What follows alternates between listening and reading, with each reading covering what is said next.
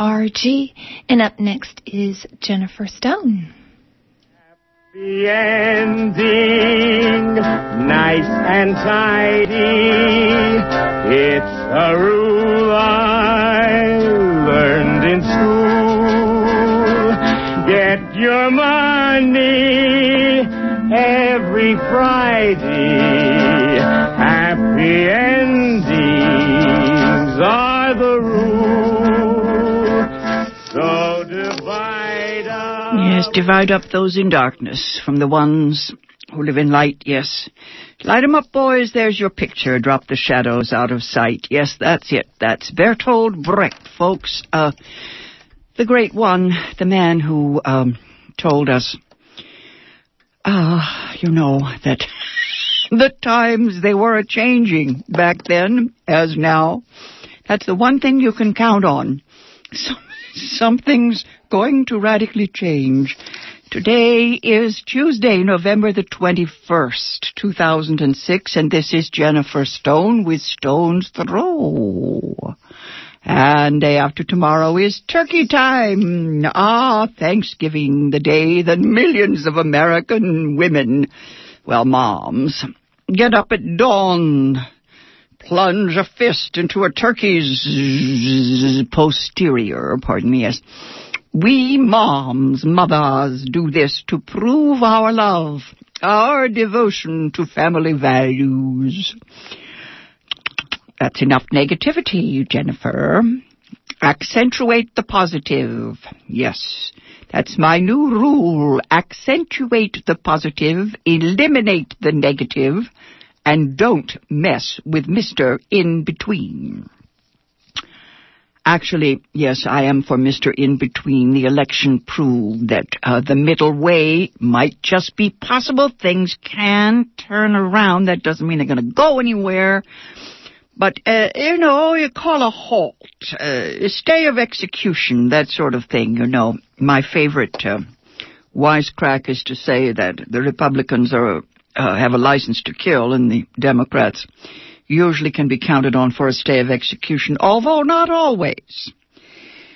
I just thank whatever gods may be that Henry Hyde is no longer stalking the halls of Congress. Jesse Helms is gone. Think of all those that came and went. Thank God they went. In any case, as always, we're going to watch this political process. We're going to watch the ways that the military-industrial complex soaks up dissent like a sponge again. Add Democrats and stir. We're back in the same old soup. Oh, dear, there I am, still on the dark side of the road. History is still that nightmare from which I am struggling to awaken. Who said that? Mark Twain said something like that. He was right. Mark Twain said that only man, only our species, is capable of anything as absurd as a moral sense. He considered the moral sense a kind of perversion, something that drives men to murder for a metaphor. You know, that religious shtick. I think it's interesting. I used to talk about morality a little bit. I used to say that morality had something to do with the desire to lessen suffering on earth. But then I just got all this feedback saying, no, it's all about fornication or something. So I think the word moral has lost its use. Doesn't mean anything anymore. Ethical is a little better, but not much. Oh, bloody hell, obviously.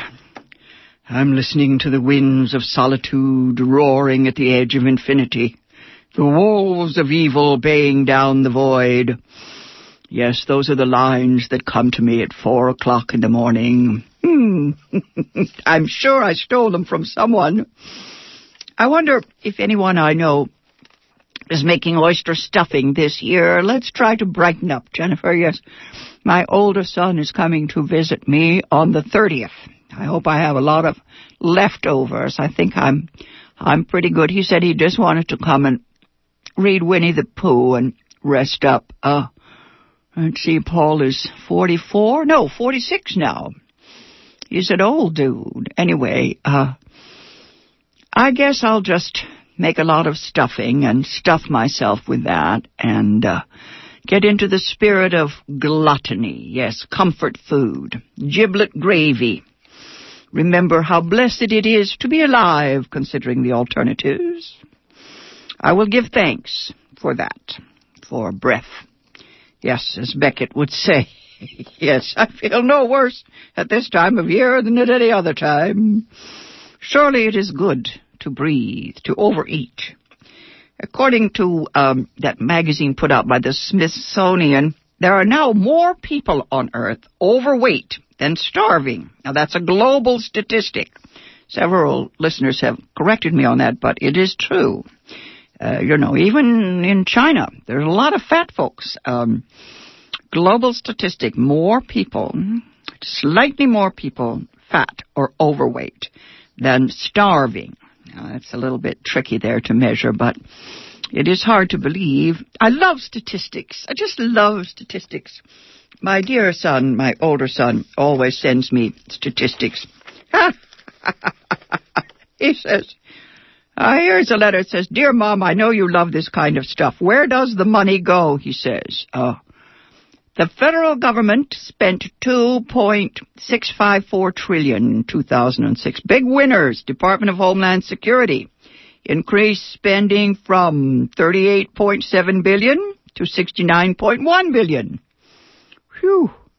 Medicare, gross spending increased from $339.4 billion to $381.8 billion, and on and on and on. Anyway, actually, the most money went to the investors, people who invest in interest payments, interest on the federal debt.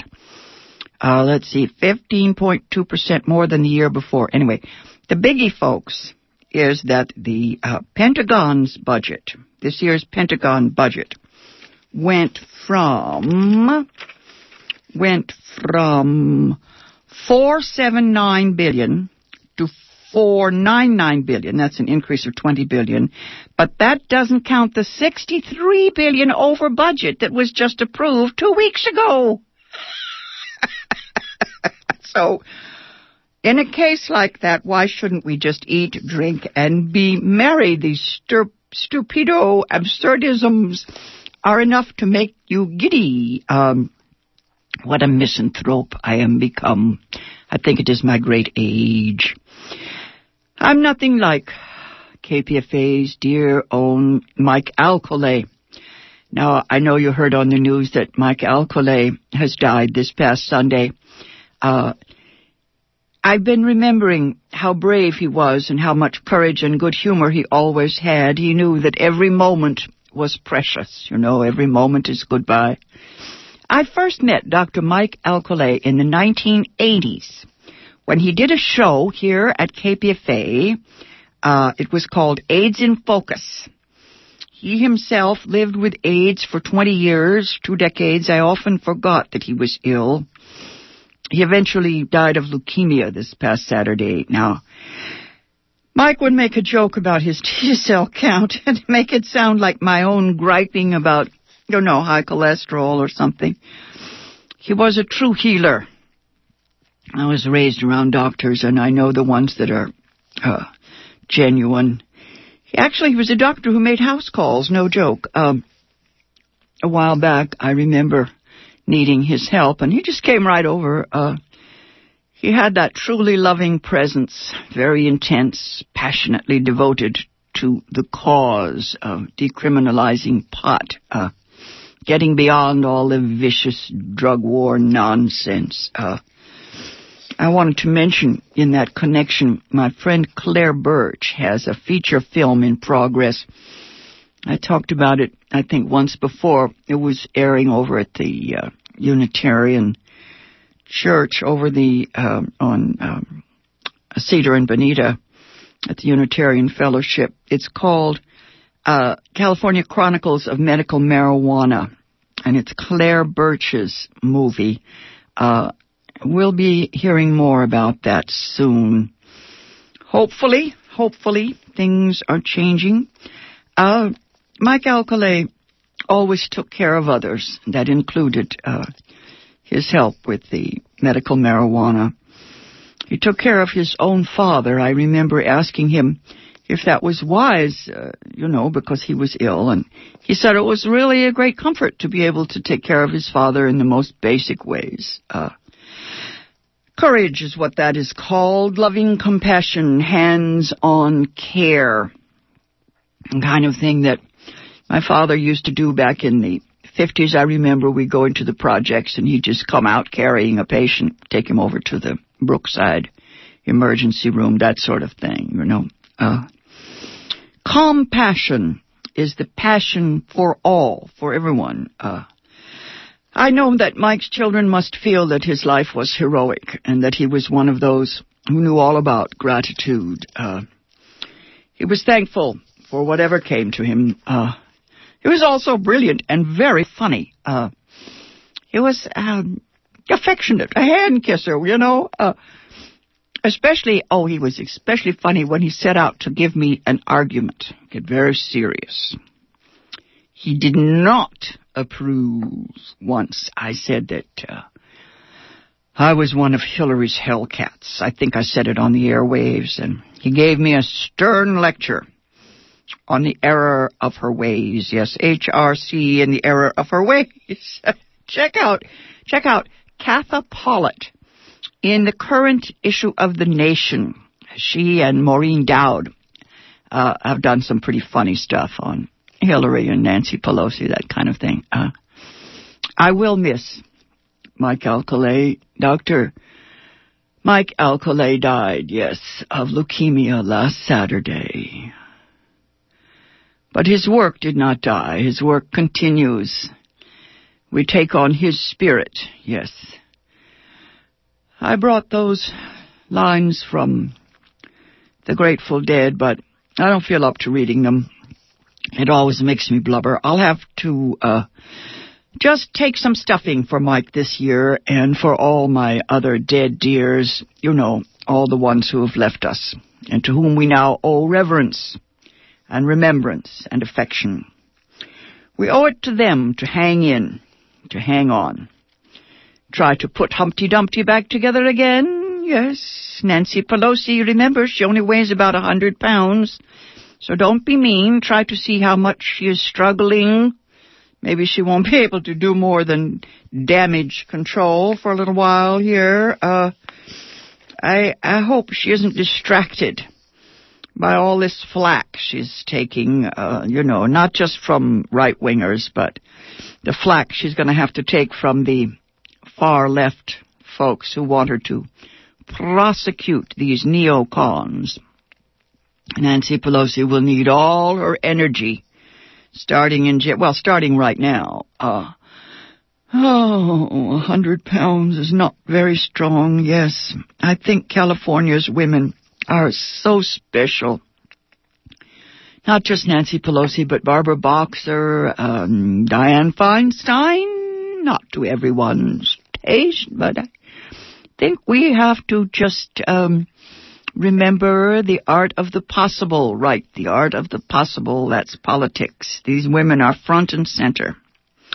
And the congressional women of color strike me as just amazing, full of courage to burn. Barbara Lee, Maxine Waters, and the women from Texas, they're part of my feminist utopia. I think these women on the Hill, I can just visualize a daily primetime television show where they educate the citizens, not just the students, but all of us. Lessons, town hall, civics classes. God, that's something we need to have come back. Just think what 20 minutes a day could do to teach civics. On the TV, yes, even Orson Welles used to say that we had a chance to change the world with this new media. Besides, all those women are fun. They're theatrical. Oprah, eat your heart out. Actually, Oprah could be the the leader of the pack, yes. As Hillary Clinton used to say, we got to put the fun back into politics. Laughter, it's the first symptom of enlightenment. As we all know, the emotional climate in Washington, D.C. has become toxic, bitter. Now, I know politicians have always been contentious, but today this nasty, uncivil war between the political parties, you know, among the factions, has become positively un-American, ugly, mean-spirited. You know, they're more interested in getting each other than in taking care of the people. There's no more of that old loyal opposition business, you know.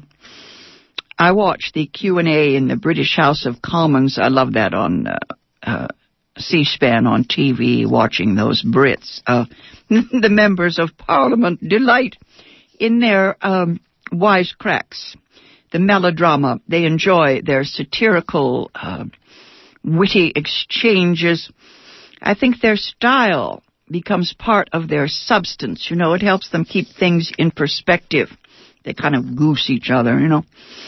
It's as if they were saying, you know, I've got to hang you out to dry. And, of course, I'm exaggerating a bit, but that's only to make a point. They have fun with it. You know, try to watch our Congress on C-SPAN, and it is a grim picture. It's a snoozer. Worst of all, you see some sincere congressperson talking to an empty house. Now, that's prophetic. You know, sometimes the camera pans back and you see that they're just reading notes, talking to themselves, literally and figuratively. The president, of course, talks to no one. Bush, maybe he talks to himself, you know, or to his heavenly father. The joke today is that George Herbert Bush, his dad, that gang has had to rally round the flag and save the wayward teenage son, yes, the Baker boys, all the fellows that were around George Herbert Bush have come to try to rescue little George, George II. Most historians, most of us know that the first lesson in history is the lesson about keeping the dialogue going. The 20th century taught us that. Complaints always arise. People snarl that talk isn't solving anything. You know, Bush is always saying, well, you can't talk to those people because they don't agree with you, you know. But then we notice that conflict hasn't started either. That is to say, there's no violence. You remember that little book called Everything I Know I Learned in Kindergarten? No hitting. Use words, not weapons. We learn that when we're 5. Angry men complain that talking and arguing can go on forever. You know, it's so boring. It goes on for generations, and indeed it does, and it can. Yadda yadda. And in some lands, the children's children are still at it, kvetching and, you know, sitting in a circle trying to come to consensus, but they're still breathing, they're still alive.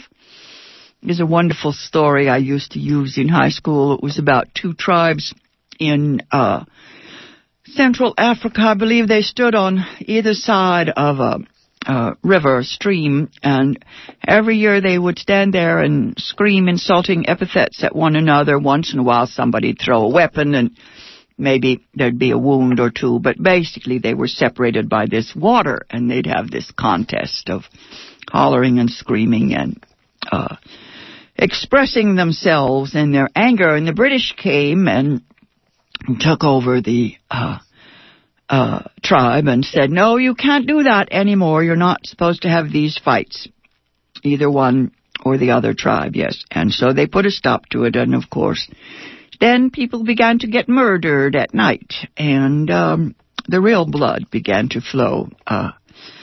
Anyway, in some lands, some talkers grow wise enough to understand that nothing's going to change for anyone anywhere until fathers learn to love their sons more than they hate their enemies, until parents love their children, love the future more than they hate those who did them wrong.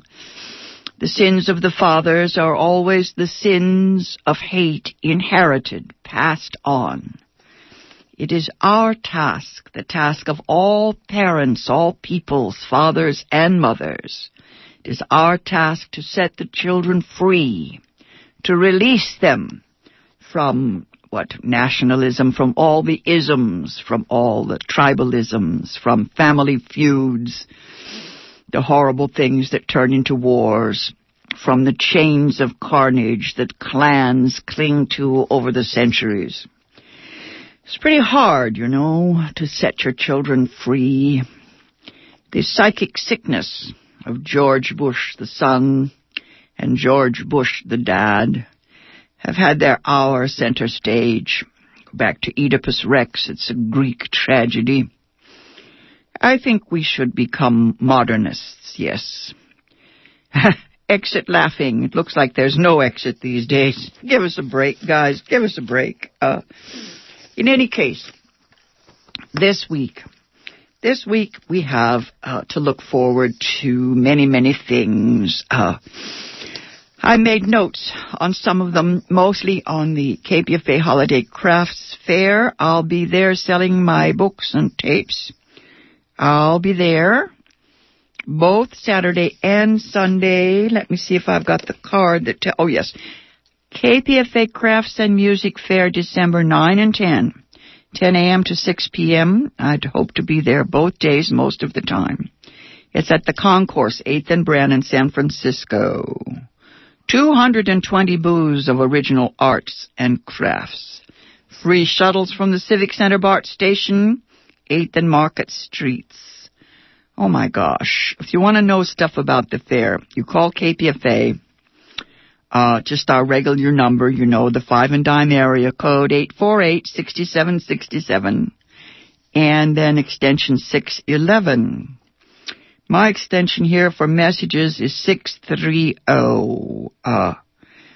Anyway, it's happening on the weekend of December 9 and 10, 10 a.m. to 6 p.m. And as I said, I'll be there with books and tapes to sell, and I hope a handful of freebies, at least something to give away, poems and essays and free thought. I think of it. I'll make a box and call it Free Thought. There's a lot of live performance and food and jazz and all kind of stuff. I'm sure you'll be hearing advertisements for the crafts fair. Let's see. I've reprinted one book that came out a few years ago, so I have one more. I have 4 books and maybe at least 6 or 8 different tapes. Okay, I hope to see some of you there. Now, today I got up and heard the news that the awesome filmmaker Robert Altman has died at age 81. Altman changed a lot of things in the movies. I was digging in my files, and I couldn't find my review for Three Women, but I just recommend it to you off the top of my head. Robert Altman's film Three Women is one of his most idiosyncratic movies. Either you like it or you don't. The critics didn't seem to know what to do with it. Altman said it came to him in a dream. It's a mysterious movie, surreal, very beautiful. Swimming pools with prehistoric images on the bottom of the pool, you know, water. I see that movie as a kind of race memory, maybe, an invocation of the ancient triple goddess, maiden, mother, and crone, if you like. You can make anything of the movie you like. Who was in that? Sissy Spacek. Oh, golly. The women, well, the three women are basically each other. It's one of my favorite themes. I once wrote a play called Three Hands Clapping, in which the women split off into 3 actual persons, but They form a kind of primal family. They're the original trinity, in fact, the maiden, mother, and crone. Shelley Duvall plays a completely euphoric character. Never mind. Maybe next week I can bring in the whole review for Robert Altman's Three Women, but check it out. I'm never sure whether to talk about movies that people have to go and pick up at the video store. I keep thinking I should review something that's just come out, but everything that's just come out is such a headache. I think it's time for us to treat the movies the same way we treat the books. Just remember, they're still on the shelf. Let's see now. I have a whole pile of, what do we call those, stick-ups here. All of the things I was so anxious to tell you because I thought I would be off the air next Tuesday, but I'm not. I will be on. They're doing some archive specials next week, but from 3 to 4 next Tuesday, the 28th, I will be back on the air, it says here. Now, here is a note. You must know. Yes, Salman Rushdie agrees with Henry Kissinger.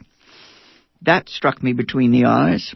They both think that that Iraq should simply split up into basically a federation. If not three states, then this loosely knit federation. Makes sense to me. I thought that was in the cards before the war even began. I've never understood why everybody thinks it's a good thing for nations to hang together. Don't you think Russia was due to fall apart? Makes much more sense to me. I think it made sense back when Alex the Macedonian madman was trying to bring the peoples of the world together, you know, common language, that sort of thing. But today, we already have a common language. We have the Internet, and we can be together and apart. Anyway, never mind. We all know that democracy is impossible without an army. The rule of law only takes hold when an army stands behind it. And Iraq is, going to crumble. Never mind. These are the things that I should leave to the news department because I'm getting like the Pope. Yes, I'm trying to think in centuries. And I think the day-to-day awfulness of some of this stuff is more than most of us can handle. I don't know what we should try to do except hang in there and and remain optimists. Late one night last week, I heard a poet on the air. I think it was 3 or 4 in the morning, and it was a woman's voice, but I don't think it was her poem. I think she was reading it, and I was too goofy, too sleepy to hear much of it. But I remember wrote down the few lines I could remember. And it knocked me out. I'm going to have it done in graphics and put it up over my typewriter and just start a new book this week. The lines were, well, we have narrowed it down to the butcher knife and the mockingbird. Wish us luck. I'm going to repeat that for you just in case you missed it. We have narrowed it down to the butcher knife and the mockingbird. Wish us luck. I won't be on the air this Thanksgiving morning, but I'll be on the air again next Tuesday, 28th of November. Till then, go easy. And if you can't go easy, go as easy as you can.